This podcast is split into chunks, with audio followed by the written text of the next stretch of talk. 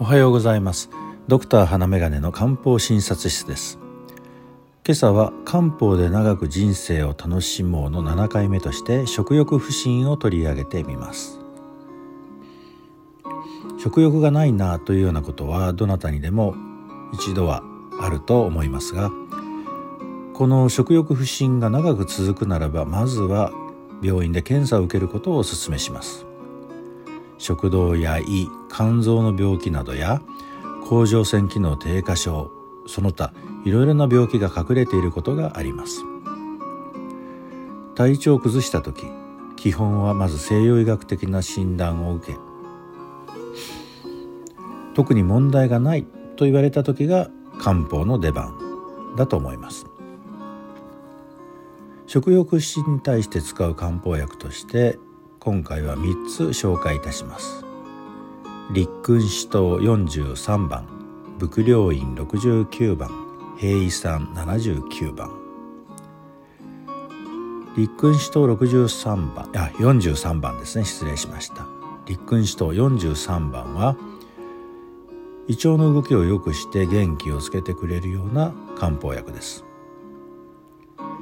胃腸が弱くてもともと胃腸が弱くて食欲が落ちてる。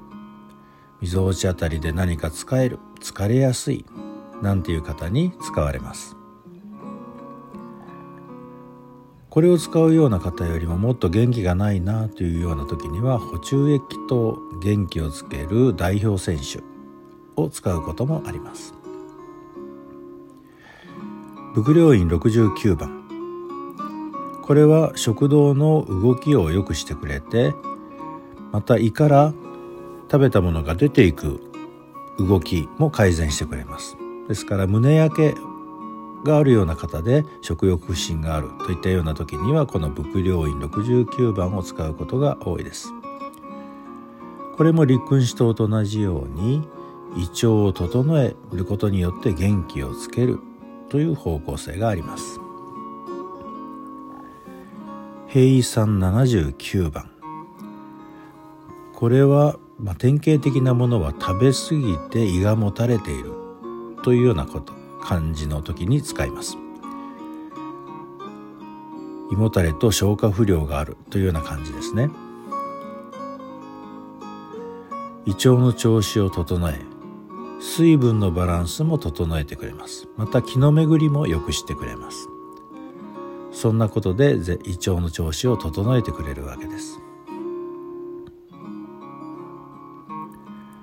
漢方薬で食欲心が良くなるならばそれでもいいかもしれませんがどなたでも経験があるように心配事があったり嫌なことがあったり落ち込んだりそんな時にも食欲がなくなりますね。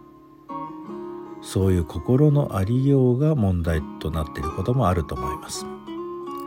そういう時にその心に耳を澄まして聞いてくれる人がいるとありがたいですし自分のそういう感情を外に出すことができるとひょっとしたら薬なんて必要がないこともあるのかもしれません。